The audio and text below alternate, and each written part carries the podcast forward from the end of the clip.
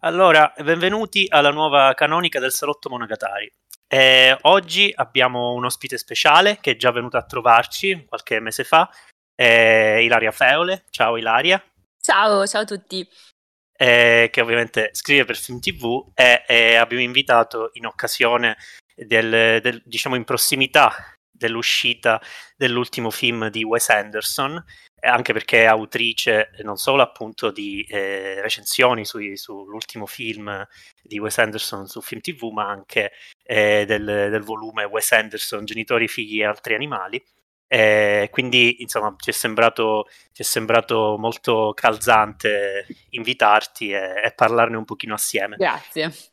Però appunto in quanto formato canonica partiamo prima da un altro titolo eh, di recente uscita e cioè il Leone d'Oro dell'ultimo Festival di Venezia, e cioè L'Evenman di Audrey D1. Eh, che comunque immagino tu avrai, avrai anche visto, Ilaria. Mm, sì, sì, certamente, l'ho visto, okay. l'ho visto, a Venezia per prima cosa, sì. Ok, eh, e appunto allora in, diciamo inizio io, do un pochino l'input alla discussione. Eh, diciamo poi sorvolando sul fatto eh, che era diciamo da qualche anno che io non ero, che è la prima volta diciamo che sono uscito un pochino più soddisfatto dal, dal trionfo di un leone d'oro, per quanto appunto il film eh, non, non, mi faccia comunque eh, andare su di giri. In ogni caso eh, è uscito di recente al cinema col titolo La scelta di Anne, è, o di Anne, e la cosa che,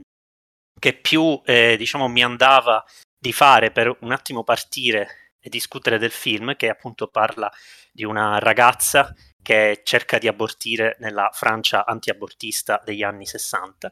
e ho azzeccato giusto, sono gli anni 60 e quindi è 63 qual... per la precisione. Esatto, ok.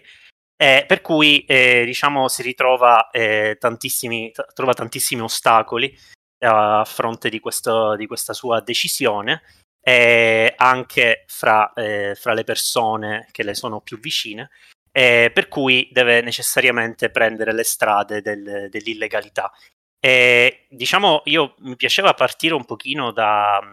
da una riflessione su come questo film eh, vada a riprendere alcune suggestioni di un, eh, di un certo cinema francese che molto più che essere un cinema di denuncia è ancora è, è soprattutto un cinema molto vicino ai, al, diciamo, al, a, diciamo, alle emozioni alle, e ai comportamenti dei propri personaggi adolescenti eh, in riferimento poi a un periodo in cui appunto eh, la rivoluzione sessuale era alle porte, magari ancora doveva passare qualche anno, però effettivamente già dal carattere della protagonista si capisce che qualcosa stava cambiando, specialmente rispetto alla generazione precedente. È proprio la scelta del film, secondo me, di eh, scegliere Sandrine Bonner come, come madre di, della protagonista mi ha immediatamente portato alla mente un, alcuni registi francesi, eh, prima di tutto eh, Maurice Pialat, ma anche André Téchinet, che sono sempre stati molto vicini ai, ai propri personaggi, eh, ai propri personaggi adolescenti, eh, specialmente non necessariamente eh, nel loro presente, ma per esempio Assayas qualche anno fa aveva fatto un film ehm, di ambientazione appunto eh, del 69-68, eh, qualche anno fa vicino ai propri personaggi di giovane età. E quindi diciamo più che i nomi che ho sentito nominare eh, da diciamo qua e là sul web a proposito del film, eh, quindi mh, Mungiu per, per, assonanza tematica, eh, ovviamente col film Quattro mesi, tre settimane, due giorni, oppure eh, per esempio eh, i Darden per questa eh, ossessiva, eh, questo ossessivo pedinamento della protagonista. In realtà a me appunto sono venuti in mente questi nomi che sono un pochino diversi e, e che secondo me cercano di, cioè sono, sono nomi che secondo me eh, cercavano eh, di eh, trovare dei modi per inquadrare dei personaggi non del tutto inquadrabili. eh, per trovare dei personaggi che avevano comunque una, una volontà anche di, di, scelta non sempre, eh, non sempre eh, diciamo, non immediatamente comprensibile e avevano dei comportamenti eh, che avevano tutta l'ambiguità dei comportamenti umani, eh, il più possibile complessi e non immediati. Poi è chiaro che il film vada nella direzione del, del, del, diciamo, dell'inquadratura di un contesto ed è chiaramente, eh, sottolinea chiaramente eh, tutti gli ostacoli che incontra la protagonista, però c'è anche una certa attenzione a dei momenti di quotidianità che è, è, soprattutto di avvicinamento emotivo alla protagonista che mi hanno ricordato un po' questo cinema qui. Quindi volevo chiedere a Ilaria in generale cosa pensasse del film e se effettivamente rispetto al cinema francese e il, a questo tipo di cinema francese o ad altro tipo di cinema francese, secondo lei Audrey D. One potesse guardare o meno? Sì, eh, concordo con la, con la, tua bella analisi e ai titoli, ai registi che, che hai aggiunto tu sulla suggestione di, di, Sandrine Bonner ne aggiungerei almeno uno che è Agnès Varda ed è Senza tetto né legge. Eh, nel senso che una cosa che a me ha molto colpito del, di tutto l'evento per giocare sul titolo del film e del libro da cui è tratto, di tutto l'evento che ha circondato la vittoria di, eh, l'Evenement, la scelta di Anne a Venezia è stato anche il modo in cui ehm, Audrey D. One ha reso inscindibile la vittoria del film dalla sua attrice, da Anna Maria Bartolomei, che è effettivamente una prova eh, notevolissima nel film. Lei era un ex bambina prodigio, ha debuttato giovanissimo, insomma è giovanissima ma recita da tantissimi anni, quindi comunque si vede questa esperienza sulle sue spalle e il film è effettivamente eh, agganciato al suo corpo letteralmente, ancorato alla sua prova fisica e eh, veramente mh, chiuso su di lei, no? Quindi eh, credo che in questo senso la presenza di, di Sandrine Bonner ci richiami un po' anche anche il film di Varda e un certo tipo di ritratto femminile, di eh, cinema ancorato anche al corpo femminile e di complicità tra regista e protagonista che sicuramente di Juan e Bartolomei hanno, hanno saputo riprodurre con risultati importanti in questo film, che da questo punto di vista mi sembra importante, soprattutto in senso politico. Ecco, io mh, lo trovo un buon film, un film solido, un film eh, ben realizzato, non un film eccezionale da un punto di vista estetico, non un film che sposti le cose, questo indubbiamente no, anche perché il fatto che ci ricordi così tante cose, tu giustamente citavi anche eh, quattro mesi, tre settimane, due giorni, che mi sembra un riferimento davvero immediato e per tante cose, per la scelta del, del formato in quattro terzi, per eh, la scelta di una costruzione quasi da thriller che pertiene a tutti e due i film, per cui eh, è, come un, è, come un, home invasion dove l'invasore è questo, questo feto, questa, questa, gravidanza assolutamente non desiderata e che si fa di tutto per, eh, per cancellare dal panorama, per riconquistarsi la propria vita. E a me sembra che sia davvero un thriller eh, la scelta di Anne perché la vita di Anne è in pericolo, non solo in senso fisico perché la scelta di un eh, aborto clandestino le porterebbe dei rischi fisici notevoli, ma nel senso che è a rischio la sua vita per come lei l'ha sempre intesa, la vita che vedeva per sé, la vita di studentessa, è una studentessa brillante, la vita di futura scrittrice, la vita di donna indipendente e autonoma che ha lottato per avere e che è totalmente messa in pericolo eh, in un attimo, nell'attimo in cui resta incinta e nel momento in cui la legge ha più voce in capitolo di lei sul suo corpo e sul suo futuro. Ehm, quindi sì. sì. non è... Sì, no, scusa, dimmi. No, no, no, no, però segui, prosegui pure. Eh, quindi sì, non, non, trovo che sia un film che ehm, inventa cose, sposta cose e particol- sia particolarmente originale o innovativo. Questo devo dire di no, ma eh, ed è stata anche una cosa un po' discussa, no? nel senso che un premio a una regista donna nel giro di pochi mesi dopo quello di, di Cannes ha fatto sempre un po' tornare in auge il discorso del, delle quote rosa e del vincere perché ci sono doppi pesi e doppie misure e c'è una discriminazione positiva nei confronti delle autrici donne. Ma io penso che eh, la scelta di Anne sia un film proprio eminentemente politico e e da questo punto di vista anche il fatto di appoggiarsi anche proprio con tutti e due i piedi a una certa tradizione che può essere quella di certo cinema francese, che può essere quella di invece certo cinema rumeno, perché appunto quello di Mungiu è stato quello sì un film secondo me deflagrante nella rappresentazione dell'aborto e nel rendere visibile eh, tutta una serie di cose che sono totalmente tabù nella rappresentazione cinematografica e non solo. E eh, di One nell'appoggiarsi a queste tradizioni, a queste, eh, queste cinematografie già esistenti, lo fa però con ragione, cioè lo fa non eh, perché non ha gli strumenti o l'originalità per essere un'autrice con una sua personalità, ma lo fa perché eh, sa di poggiarsi su una tradizione di cinema anche politico di cui la scelta di Anne è un rappresentante secondo me ottimo perché eh, ci parla della Francia del 63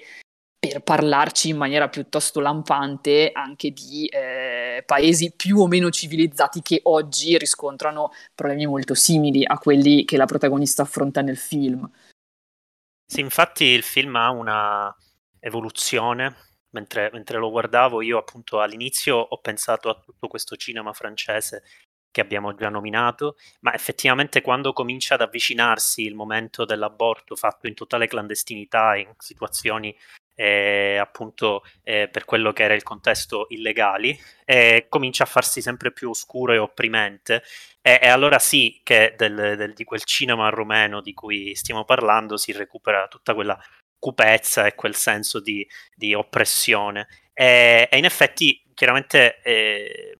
D1 cerca di, ripro- di restituire questa cosa tramite questa scelta che in parte è è un po' scontata, quella dell'idea di voler stare eh, attaccato al corpo della protagonista per farcelo sentire, a parte che poi scontato meno ci riesce, ma in ogni caso in effetti eh, la sensazione veramente politica che ho avuto andando avanti col film è verso l'ultima parte del nella seconda parte del film quando lei cerca di indursi eh, autonomamente eh, l'aborto e anche quando le viene, le viene fatto, eh, la sensazione è stare, di sta, più di stare accanto alla protagonista, che diciamo è, è sottile, però è come se noi eh, di volta in volta decidessimo meno, cioè la, regi- la regista decide o meno cosa mostrarci degli eventi che stiamo osservando, quindi per esempio l'avvicinamento al volto quando lei si, si appunto cerca di autoindursi l'aborto, il fatto di trovarsi accanto a lei e star fermi in quella posizione quando le viene fatto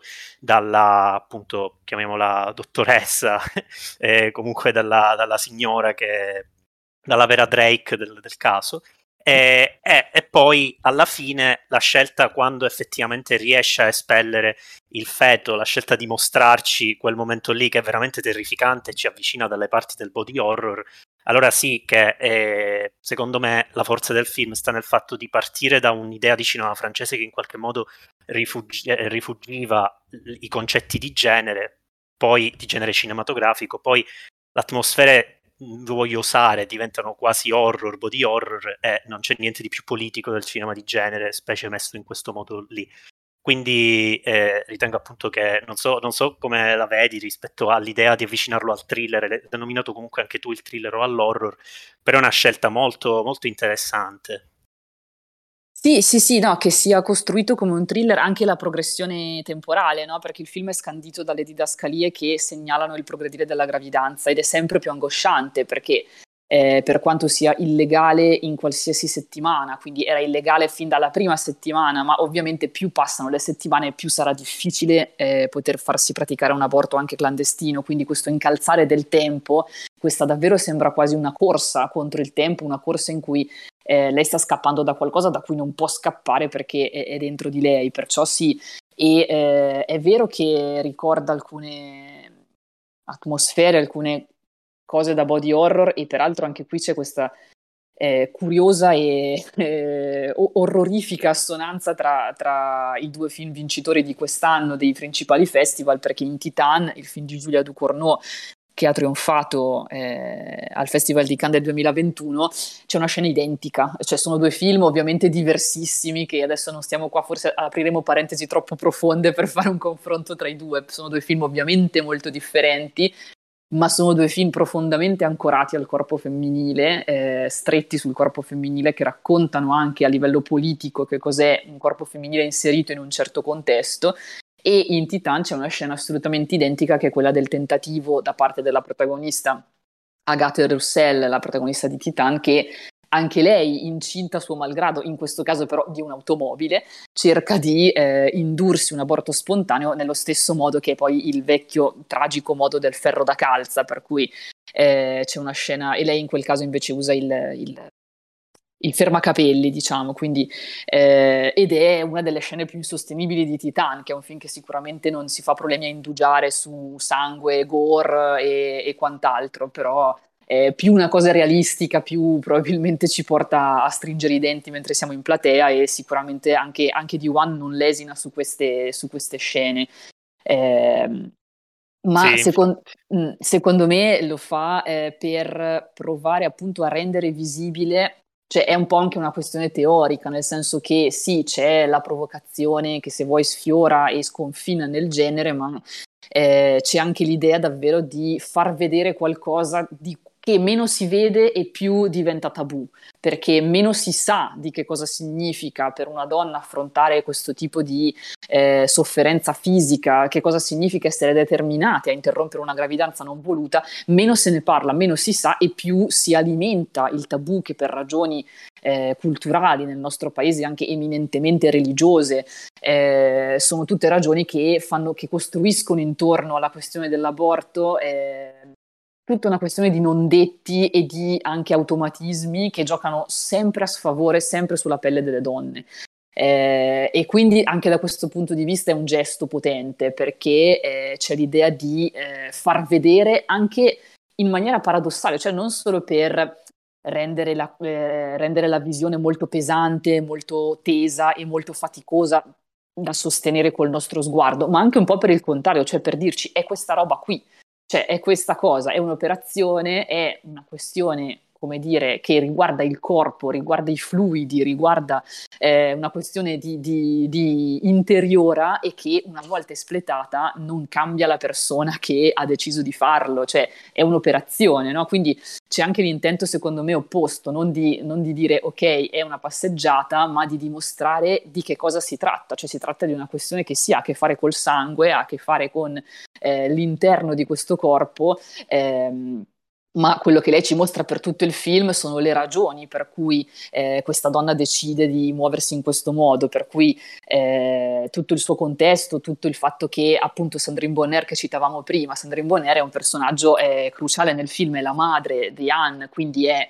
eh, la madre di Annie Ernaux, perché poi è dalle parole di Annie Ernaux che il film proviene e che chi conosce un po' la letteratura di Annie Ernaux sa che questa madre è sempre stato un, eh, uno specchio deformante, nel senso che lei sempre, l'ha sempre ammirata per la sua emancipazione, per il fatto che era una donna per l'epoca molto ehm, autonoma, molto forte, che gestiva quasi da sola un'attività commerciale eh, ma che tuttavia era completamente incastonata in una serie di eh, dinamiche patriarcali cui no, di cui non si rendeva neanche conto, per cui non avrebbe mai pensato a un altro tipo di vita, a un altro stile di vita. E quello che fa Annie Ernaux e di conseguenza la protagonista del film di Audrey Diwan è sganciarsi da questo, costruire per sé un'altra vita. Lei non vuole essere la commerciante del negozietto del piccolo villaggio, sta pensando a qualcos'altro, a lasciare il segno in un altro modo, a realizzarsi in un altro modo, per cui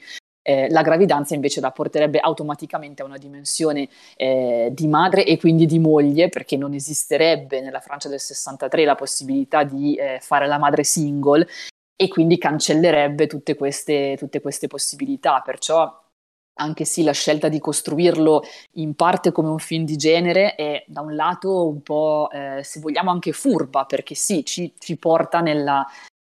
eh, nell'incubo, cioè ci fa sentire epi- epidermicamente e eh, confesso che davvero è una visione co- difficile, cioè io la prima volta che l'ho visto sul grande schermo mh, ho avuto quella sensazione di malessere di cui poi ogni tanto ai festival si parla col classico la gente che sviene in sala, gente che abbandona la proiezione, poi magari a volte sono cose un po' gonfiate, però è indubbiamente vero che suscita un malessere quasi epidermico la visione ma al contempo è anche l'idea di abbattere i tabù, di eh, cancellare tutto questo, ehm, tutto questo pregiudizio e questa ignoranza, anche perché di ignoranza letteralmente si tratta su, eh, su un tipo di operazione e, ehm, e così far, farlo diventare davvero un atto anche di riappropriazione della propria dignità, della propria mh, indipendenza. Infatti. Eh, non so se volevano aggiungere qualcosa eh, gli altri salottieri che hanno visto il film. Eh, non faccio nomi per non mettere in difficoltà se non vogliono, però... Eh... Ah, penso che dai vostri due discorsi sia uscito anche tutto quello che volevamo dire noi, quindi sarebbe una ripetizione, probabilmente è stato perfetto. Sì, io, io aggiungo semplicemente che appunto è, è, era veramente difficile nel film riuscire a fare un equilibrio fra questo, questo approccio evidentemente politico, ma anche molto eh, vicino ed emotivo. E, e, secondo me, appunto, ci sono certe scelte di messa in scena nel, nelle tre scene clou, diciamo, che, che sono davvero indicative eh, di cosa vuol dire mostrare o meno, perché effettivamente noi vediamo quello che eh, vede lei. lei, appunto, distoglie lo sguardo, spesso no, non vuole guardare in queste scene, sono scene veramente eh, difficili è, pro- è, il movimento di camera con cui noi guardiamo effettivamente poi il feto espulso ha, ha il, diciamo, le tempistiche del movimento del capo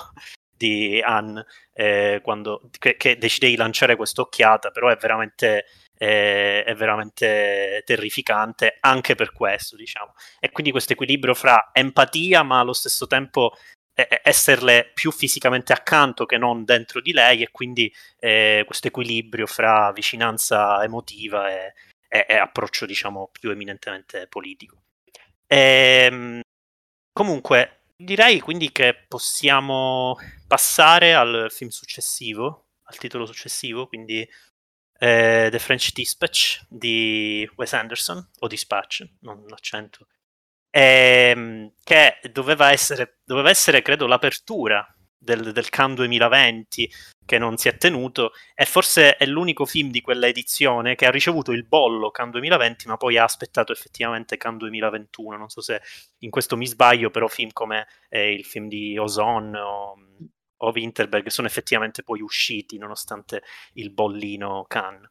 E, è, è stato diciamo presentato in concorso eh, quest'anno a Cannes ed è diciamo un ehm,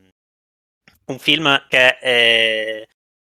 secondo quello che viene detto adesso che è uscito nelle sale, quindi ha ricevuto eh, osservazioni e commenti eh, anche da parte del pubblico, eh, effettivamente, diciamo, viene da dire, anche guardandolo, effettivamente che si tratti di una versione ancora più estrema dell'idea che Wes Anderson ha di messa in scena. Eh, si tratta della rappresentazione a ritmo di rivista e di pagine che vengono sfogliate eh, del contenuto di un numero del French Dispatch, che è questa eh, rivista che nel film viene eh, realizzata all'ultimo piano di un palazzo eh, in stile Jacques Tati in Francia da degli americani del, del Kansas, mi pare. E, e quindi diciamo noi osserviamo esattamente con un minutaggio che probabilmente ha anche una certa corrispondenza col numero di pagine che vengono indicate per ogni articolo, osserviamo il contenuto di questo numero. E quindi eh, appunto prima, eh, un primo editoriale di Owen Wilson che parla del, del paesino in cui è ambientato il film, Nui, mi pare si chiama, e, e poi diciamo, eh, gli altri articoli più corposi che sono quelli relativi al, eh, all'artista carcerato di Benicio del Toro, al, alla, mm, diciamo, ai giovani rivoluzionari nell'episodio con Chalamet e McDormand e infine eh, l'episodio con ehm, l'episodio ehm, diciamo ehm, non mi ricordo com'è il nome del, del, del protagonista cuoco Wright. Nescaffier Ah, ah okay. scusa, no, il cuoco è Nescaffier, e mentre eh. il, lo scrittore si chiama Wright, il cognome okay. è lo stesso del personaggio dell'attore. Esatto, ok, ok. Eh, che appunto racconta in un'intervista televisiva eh, una vicenda a proposito di un rapimento di un bambino. E eh, ovviamente, come ci si può aspettare da, da Wes Anderson, si tratta di, eh, dei, dei, ritratti di una, di una eh, di un coro di personaggi, così come avviene già almeno dai Tenenbaum, poi con diciamo minime eccezioni, effettivamente di un coro di personaggi tutti, tutti eh, diversi, tutti identificabili a partire da una caratteristica di messa in scena ancora prima che da, dalla classica introspezione psicologica che potremmo dire noi, a maggior ragione qui che si tratta di un film a episodi e quindi effettivamente la quantità di materiale al suo interno è, è, elevatissima e, e, quindi il film scorre come un fiume in piena, e, tra, l'altro, tra l'altro sfidando anche l'idea stessa di, di tableau vivant perché il, le singole inquadrature assolutamente simmetriche e, e, perfette come ce le immaginiamo da Wes Anderson durano anche pochi secondi nonostante la loro assurda complessità eh, labirintica quasi, per cui effettivamente il film è, è veramente sovrabbondante e, e quindi diciamo eh, volevo chiedere a, a Ilaria, e poi chiaramente parliamo un po' tutti quanti che abbiamo visto il film, eh, come andrebbe a collocare questo film nella, nella, nella, carriera di Wes Anderson, che ha evidentemente avuto una sua evoluzione. E ha, diciamo, è passato appunto da, da, da, primi film che erano molto vicini a, a singoli personaggi, un numero più ristretto di protagonisti, a film invece decisamente più ampi. E lo stesso eh, Gran Budapest Hotel, ma anche Murray's Kingdom, appunto i suoi cartoni animati. E adesso effettivamente è come se rispetto a tutti i film precedenti di Wes Anderson venisse a mancare una linea narrativa principale che non sia quella della cornice, in questo caso del film, e quindi effettivamente mancano dei protagonisti singoli che trainano un po' tutto il coro di personaggi intorno a sé. Quindi eh, appunto volevo chiederti eh, secondo te dove stavano un po' le ragioni di questa scelta e come in generale si viene a posizionare il film rispetto agli ultimi del regista. Mm-hmm. Sì, certo, sì. Secondo me dicevi bene tu quando hai usato l'aggettivo estremo per dire che ci sono effettivamente ha portato davvero agli estremi alcune tendenze della sua, eh, della sua poetica e della sua messa in scena degli ultimi anni con questo film. E credo sia il motivo per cui ha, ha anche un po' spiazzato eh, anche lo zoccolo duro dei fan perché indubbiamente il fatto di avere una narrazione così frammentata e di non avere più eh, un gruppo principale di protagonisti è, è una novità per Anderson, non è una novità il suo muoversi nel cortometraggio perché poi di fatto i tre segmenti principali di, di, French Dispatch sono tre cortometraggi sostanzialmente, più il brevissimo prologo di Owen Wilson in bicicletta e l'altrettanto brevissimo ehm, coccodrillo epilogo sulla, sulla, morte del direttore Bill Murray alla fine. Eh, che non è uno spoiler perché muore all'inizio, quindi non, non ho spoilerato. Sì, ma, tanto, ma tanto siamo qui... pro spoiler, quindi. Noi siamo pro okay, spoiler allora politicamente, quindi non c'è problema. Mi ero preoccupata un attimo. Ehm, quindi sì, sicuramente ci sono delle cose abbastanza di rottura, nel senso che ehm, manovrare una, una, materia narrativa così frammentata e, e appunto senza che i personaggi sono quasi un di più, cioè stavolta davvero la protagonista è la parola scritta, è la parola, cioè tutto, tutto il resto è irrilevante, è come se i personaggi si dessero il turno nel portare verso lo spettatore eh, la pagina. Cioè, questo è davvero il grandissimo atto d'amore di Wes Anderson verso ehm, una di, delle fonti di ispirazione, una delle cose che più l'hanno nutrito nella sua adolescenza e gioventù e formazione, nel suo sguardo autoriale, che è il New Yorker Magazine in particolare, ma un certo tipo di eh, narrazione e di giornalismo eh, fatto in un certo modo. E, quindi da, da un certo punto di vista eh, i personaggi sono sempre meno importanti, che è una tendenza di cui però ci eravamo già un po' accorti. Eh, nel senso che si tende, tende, a moltiplicarli tantissimo, tende a eh, affollare i, i, suoi film di personaggi che compaiono magari anche per pochissimi minuti, perché da Gran Budapest Hotel in poi eh, davvero c'è un po', cioè a volte sono delle, delle, proprio delle fugacissime apparizioni e in questo senso una delle linee di continuità rispetto a, alla sua cinematografia è sicuramente il fatto che da quando Wes Anderson si è approcciato all'animazione in qualche modo non è più tornato indietro, ovvero da quando con Fantastic Mr. Fox ormai 12 anni fa ha scoperto che un film d'animazione poteva avere lui da regista maniacale, attentissimo ai dettagli, poteva avere il controllo totale su ogni movimento di ogni personaggio, su ogni eh, angolo del set, su ogni... Eh, precipitazione atmosferica su letteralmente qualsiasi cosa poteva essere davvero il, eh, il deus ex machina di, tutto, eh, di tutta la vicenda, eh, non è tanto più tornato indietro. E se ci fate caso sia in Moonrise Kingdom, poi ancora di più in The Grand Budapest Hotel e tantissimo anche in quest'ultimo The French Dispatch, i suoi attori sono ormai eh, versioni a grandezza naturale dei suoi pupazzetti della stop motion, li usa un po' allo stesso modo tant'è che prima di dirigerli disegna tutto il film, fa uno storyboard di suo pugno, un po' sgraziato, un po' infantile, col tipico tratto di Wes Anderson, che poi viene animato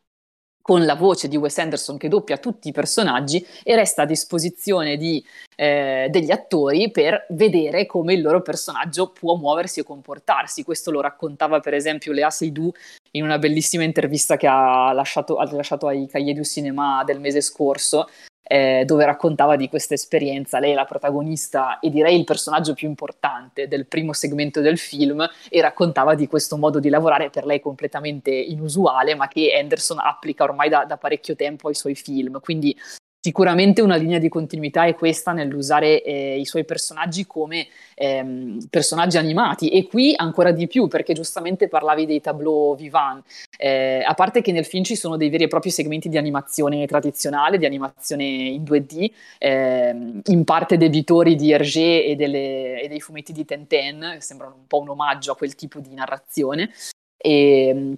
ma anche nei segmenti in live action, che sono ovviamente la maggior parte del film, ehm, ci sono questi momenti di azione sospesa, no? in, dei momenti di grande confusione, di rissa, di scontro fisico, dove i personaggi sono cristallizzati in questi tableau vivant nel, nell'atto di colpirsi con delle bottiglie, prendersi a cazzotti e sono completamente immobilizzati, come se si cercasse un equilibrio, una simmetria perfino in un momento di caos totale. E, ehm, e in quei momenti davvero sono trattati come se fossero dei disegni animati, dei, delle, dei pupazzi animati.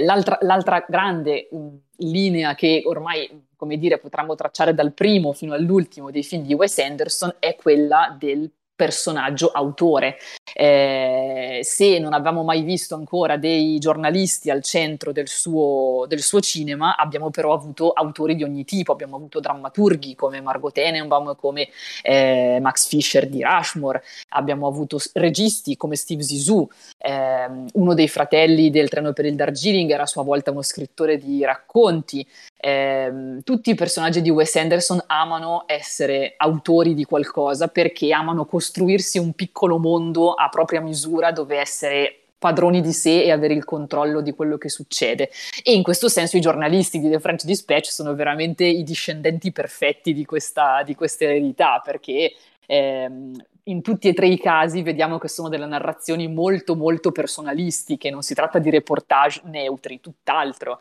sia il racconto della, eh, di Tilda Swinton, che dovrebbe essere una sorta di critica d'arte del giornale, e in realtà mette all'interno del racconto cose estremamente personali su come si è svolta la vicenda delle, pittore detenuto Benicio del Toro. Eh, ancora più coinvolta è Francis McDormand che nello stilare un manifesto di questa sorta di maggio sessantottino traslato a Annui-sur-Blasé, la cittadina fittizia del film, addirittura va a letto con eh, il principale esponente della rivoluzione giovanile che è interpretato da Timothée Chalamet e quindi è completamente coinvolta. Lei continua a parlare di neutralità giornalistica che però viene completamente meno. E infine c'è l'ultimo segmento che è quello del critico gastronomico, tecnicamente del giornale, che dovrebbe criticare questa cena eh, confezionata dal prestigioso chef Nescaffier e che poi invece è coinvolto in una sorta di intrigo poliziesco divertentissimo e che omaggia una sfilza di film eh, da Clouseau a Truffaut, eh, passando per veramente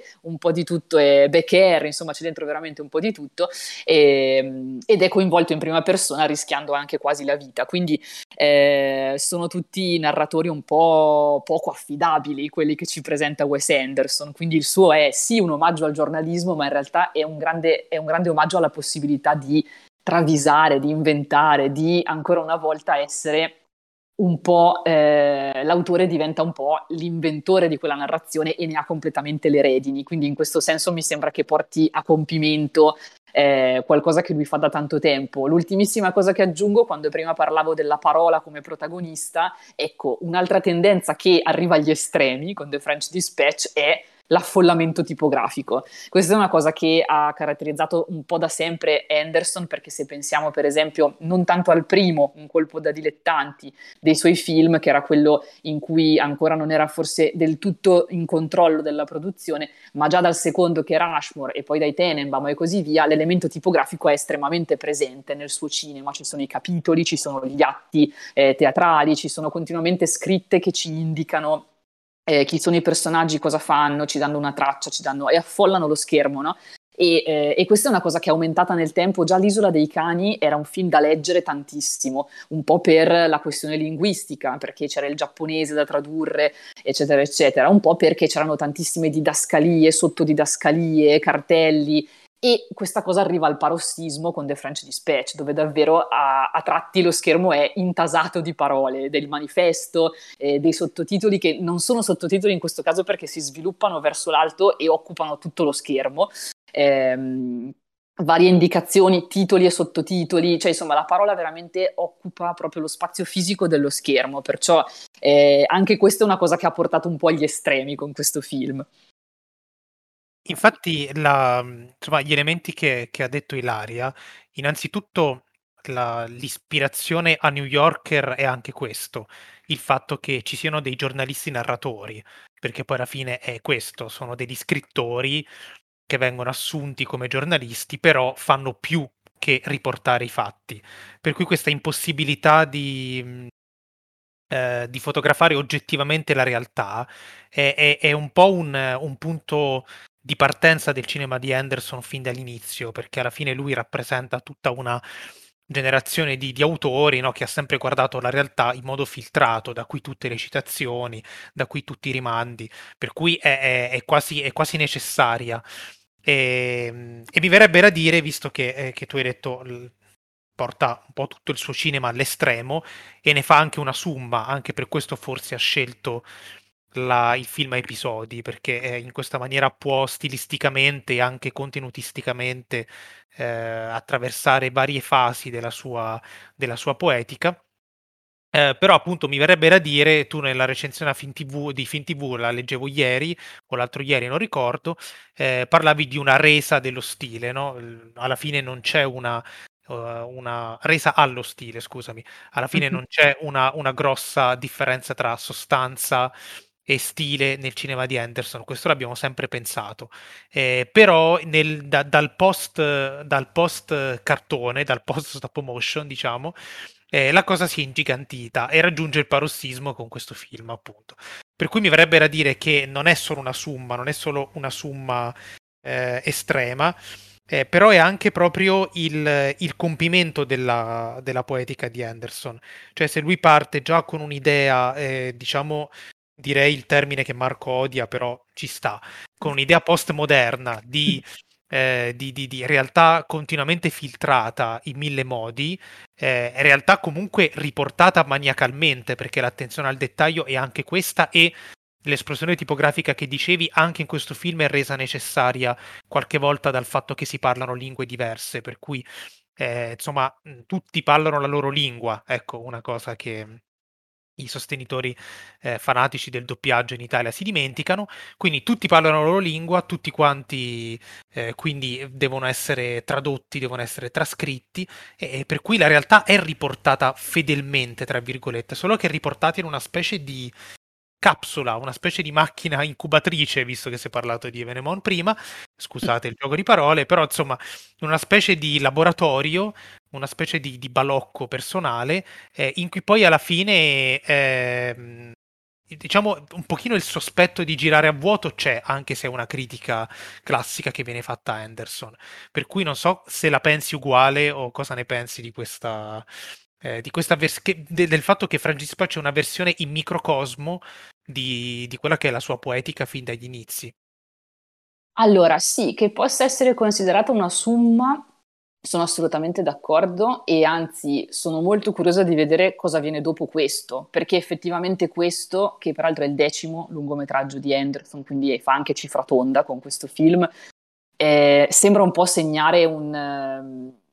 un po' una cioè insomma mi sembra talmente radicale, talmente portare all'estremo alcune delle sue scelte che eh, mi chiedo da questo punto dove voglia andare. No? Fra l'altro il film l'ha già girato l'undicesimo perché eh, ha girato in Spagna Asteroid City e le riprese sono terminate già da qualche settimana, quindi è già pronto qualsiasi cosa sia e lo scopriremo presto, spero.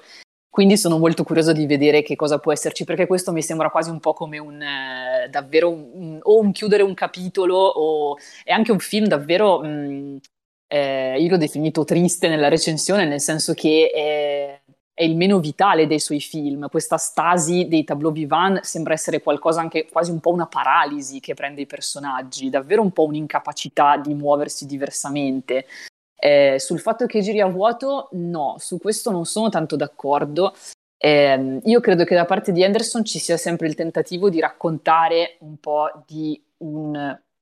problema generazionale che è il suo ed è quello di tutte le generazioni che sono venute dopo la sua, lui è nato nel 69, quindi fa parte della prima generazione che ha cominciato a fruire il cinema in home video e a consumare VHS e a poter vedere e rivedere le immagini. Poi da lì le cose sono solo peggiorate, diciamo, sono solo aumentate le immagini a disposizione. Eh,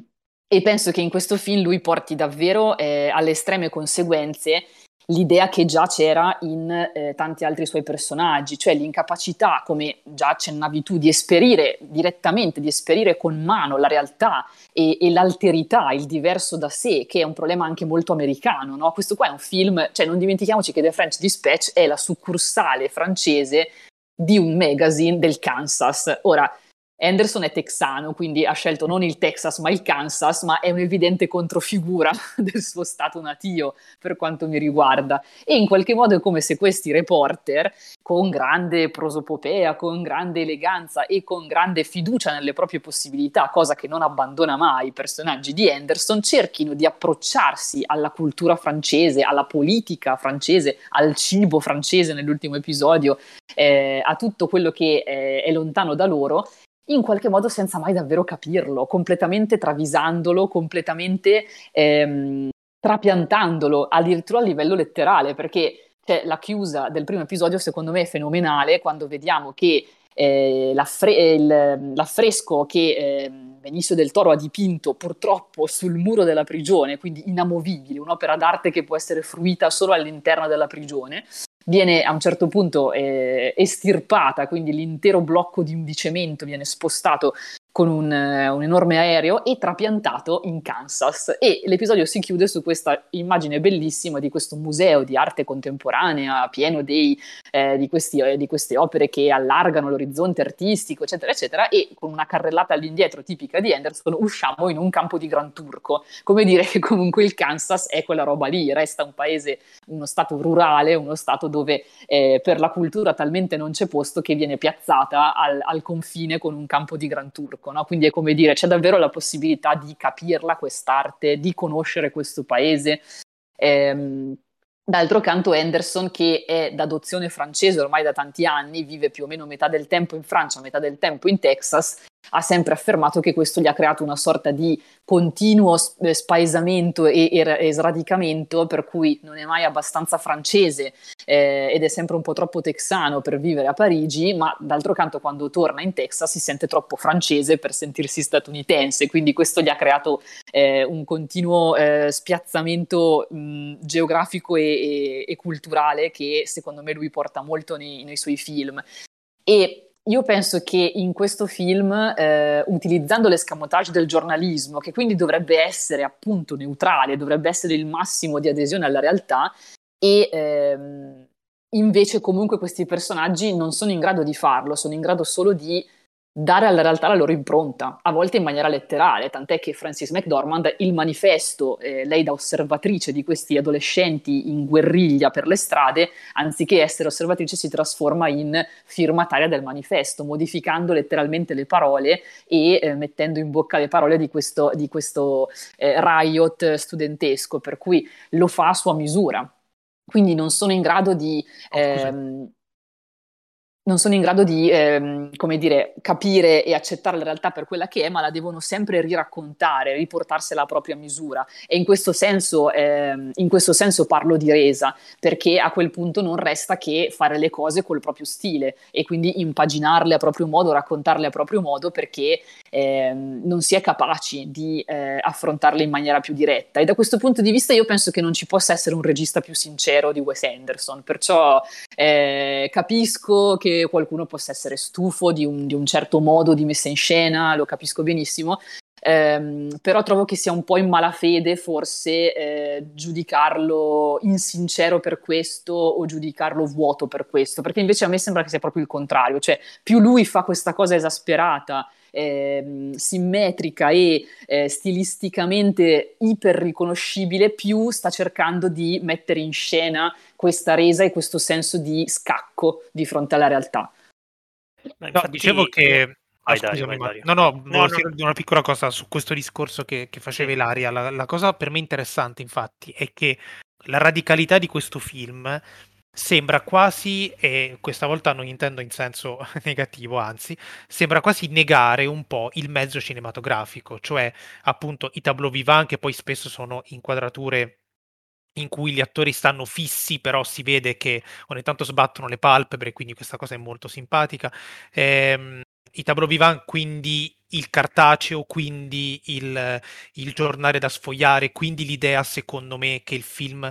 eh, vada fruito bene, magari guardandoselo in DVD, stoppando alcuni quadri e soffermandoci, sì, esattamente come quando uno sfoglia un fumetto molto bello, eh, a me capitava proprio con Hergé tra l'altro, e fermavi un attimo la, la, trama e rimanevi a guardare la pagina. Secondo me c'è questa idea di fruizione in Anderson che quindi è un po' come se, se negasse la macchina cinema, cioè diventa sempre più un prodotto altro eh, da fruire in modo, in modo, più rilassato, nonostante il film sia ultra frenetico, però forse ti devi prendere de- più tempo.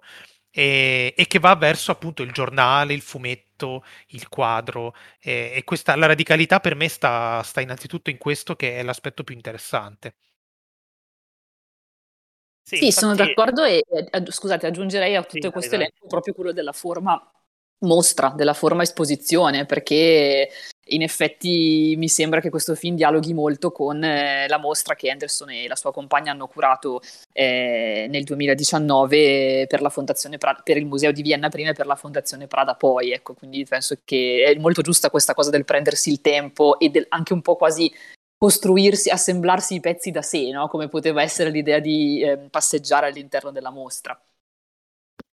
Infatti, a proposito di questo, Dario al solito mi ha tolto le parole di bocca. Eh, io volevo un attimo provoca- volevo provo- provocatoriamente eh, andare eh, nell'ambito del, del, del, del, mio approccio al film, nel senso che eh, io che di solito amo particolarmente i film di Wes Anderson, senza, senza, essere fan, però comunque l'ho sempre seguito volentieri. In questo caso mi sono ritrovato interdetto. Non so se sono lo zoccolo duro del, della fandom, però comunque eh, mi sono ritrovato interdetto innanzitutto per quello che dice Dario. E cioè che ho la sensazione che Anderson è sempre vissuto, sempre, è sempre riuscito a realizzare dei film che vivessero con un equilibrio assurdo e per questo comico fra eh, l'idea appunto del, del quadro eh, e l'idea del, di cinema e questa cosa venisse ottenuta tramite un'idea di personaggio eh, anche più eh, tra virgolette emotivamente approfondita o anche so, se non emotivamente anche semplicemente esteticamente approfondita. Cioè in tutti i suoi film noi abbiamo il tempo di visualizzare dei personaggi e di eh, appassionarci a delle vicende che, diciamo, agli esordi erano anche abbastanza tragiche eh, e infatti è piuttosto bello vedere un, un mes- una messa in scena di questo tipo, per esempio nei Tenenbaum, e nel frattempo assistere a un amore impossibile fra due fratelli. Quindi questo, c'era questo contrasto veramente irriducibile che poi diventava un pochino l'equilibrio del, del suo cinema, ma anche più di recente eh, molto semplicemente eh, i raccordi fra i momenti de- de- delle scene, ecco, diventavano eh, realmente fondamentali perché con Murray's Kingdom e Grand Budapest Hotel c'erano dei momenti in cui dal dettaglio del personaggio arrivavamo al quadro complessivo che diventava un vero e proprio cartone animato. Allora sì, lì sì che con uno stacco di montaggio noi veramente passavamo da un momento all'altro, però con una continuità che, se vogliamo, è propriamente cinematografica. Qui addirittura lui è talmente estremo da negare certe logiche del montaggio cinematografico. Ci sono dei, dei, dei dialoghi visibilmente, eh, tra virgolette, sbagliati a livello di montaggio, così come Bill Murray dice gli errori di ortografia, no, quelli sono volontari, proprio perché lui vuole arrivare a slabbrare eh, in, maniera, in maniera estrema l'idea di montaggio e di conseguenzialità cinematografica. E forse questo eh, non lo trovo più eh, equilibrato, nel senso che non trovo più l'equilibrio fra l'atto d'amore alla rivista e nel frattempo quella tristezza di cui parlava eh, Ilaria, che secondo me è proprio un po' della, della, della rinuncia al cinema. E quindi, eh, diciamo, io mi sono ritrovato piuttosto in difficoltà, infatti il film purtroppo mi ha piuttosto stuccato eh, andando avanti con, eh, con la visione, eh, proprio perché mi è mancato un po' quel, quel, quel trip emotivo che eh, mi, mi, poteva far appassionare banalmente al, eh, al protagonista, eh, ai protagonisti di Murray's Kingdom, per dire, perché io ho sempre avuto la sensazione che Anderson, nonostante tutti gli estremismi, fosse un narratore, con tutto che le sue storie potevano essere anche un pochino disordinate, è sempre stato comunque un narratore con una progressione eh, drammatica. Qui nega anche quella e quindi diciamo, non, non mi, sono, mi, sono, sentito completamente fuori, fuori, casa, quando invece di solito lui mi fa un po' tornare nella casa di bambole dei, dei suoi film. Per cui diciamo, questo è stato un po' il mio, il mio approccio al film. Non so quanto sia, non, non penso che sia insincero, questo no. Penso però che, eh, cioè non capisco in che misura lui sia convinto, secondo me, che stia rinunciando al cinema.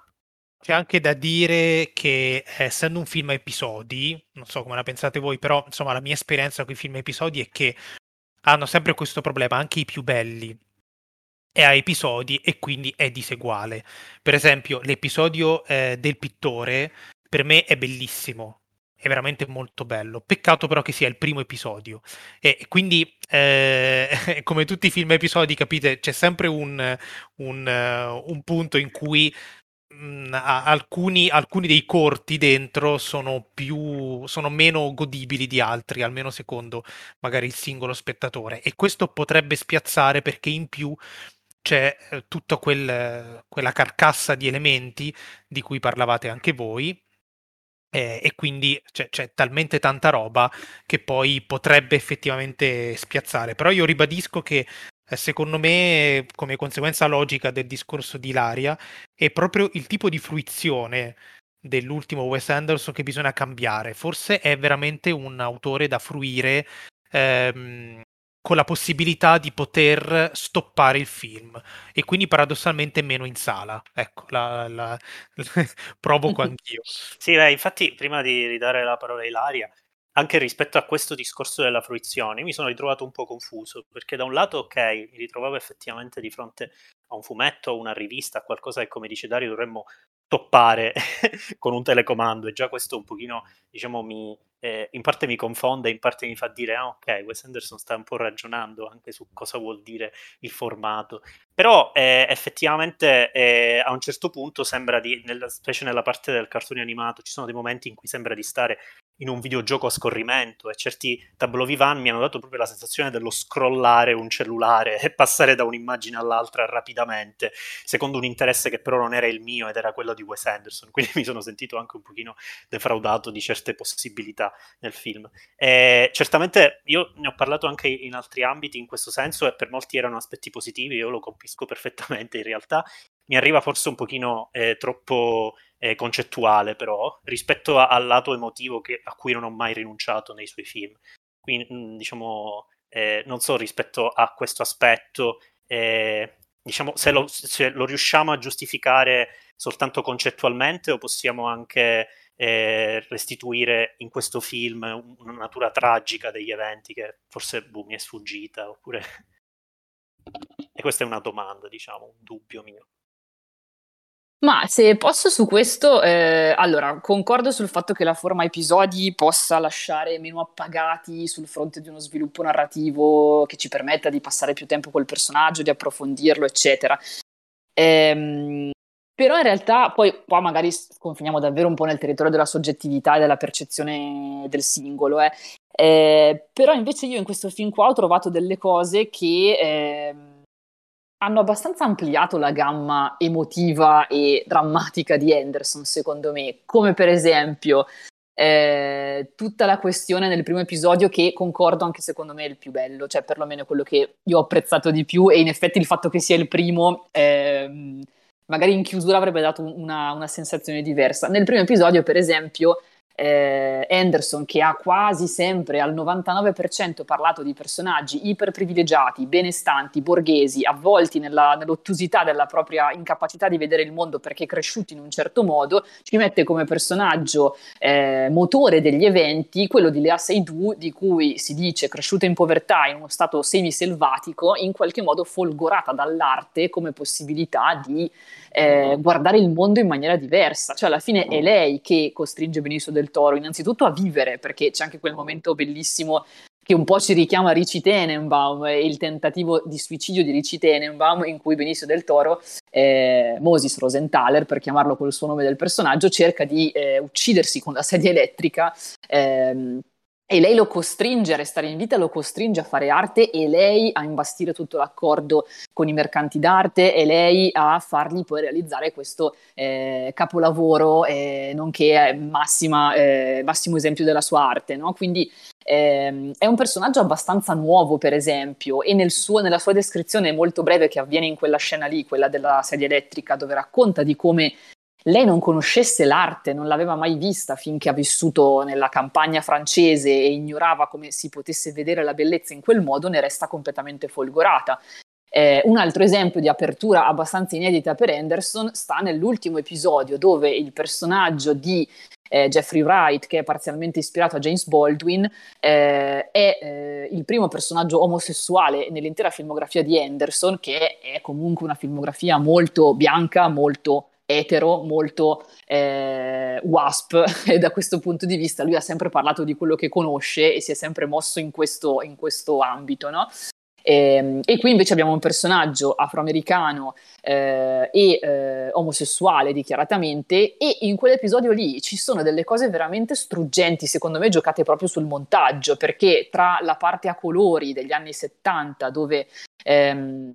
Wright ripercorre la, la storia de, di, di, Nescaffier e di questo articolo che lui ricorda a memoria perché ha la memoria tipografica, tra quelli e i momenti in bianco e nero degli anni diciamo 50 dove si svolge la vicenda, eh, ci sono dei momenti come di autocensura dove lui non può parlare liberamente di quello che eh, faceva, di con chi si accompagnava per le strade degli Annui sur Blasé perché era proibito, era illegale essere omosessuale, non poteva vivere il suo essere gay in maniera libera, in maniera aperta, che è una cosa che non si è mai vista nel cinema di Anderson, no? Ehm, quindi questa cosa, per esempio, mi ha, mi ha molto colpito, che ehm, aprisse delle brecce in un, invece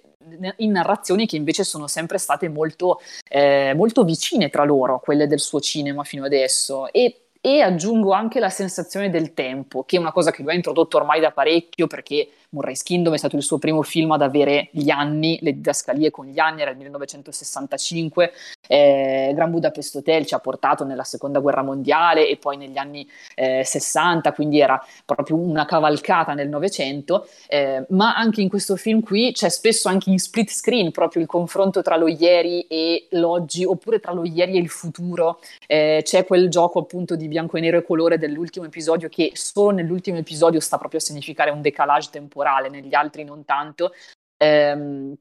c'è una sensazione di eh, rimpianto per un passato che non si conosce e mh, mm, una certa apertura verso le possibilità del futuro che non... Cioè, questi tempi qua non esistevano tanto nel cinema di Anderson prima, quindi capisco che non si tratta, come dire, comunque di eh, una narrazione che ci permette di affezionarci ai personaggi, questo non tanto.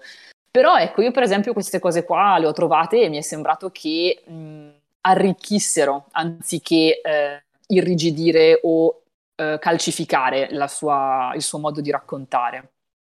Eh sì, probabilmente questo, questo è, risiede nel, nel, diciamo, nella percezione soggettiva, perché in realtà io capisco molto bene l'inserimento di queste cose, la sensazione che vengano messe più come, come tematiche dentro, dentro, un testo espositivo che non come un, un approccio drammatico, come diciamo, tra virgolette, sono abituato nel suo cinema, però diciamo il fatto di trovarsi qualcosa, di fronte a qualcosa a cui non si è abituati, dico ci sta e quindi uno a seconda la prende più o meno bene. e, ehm,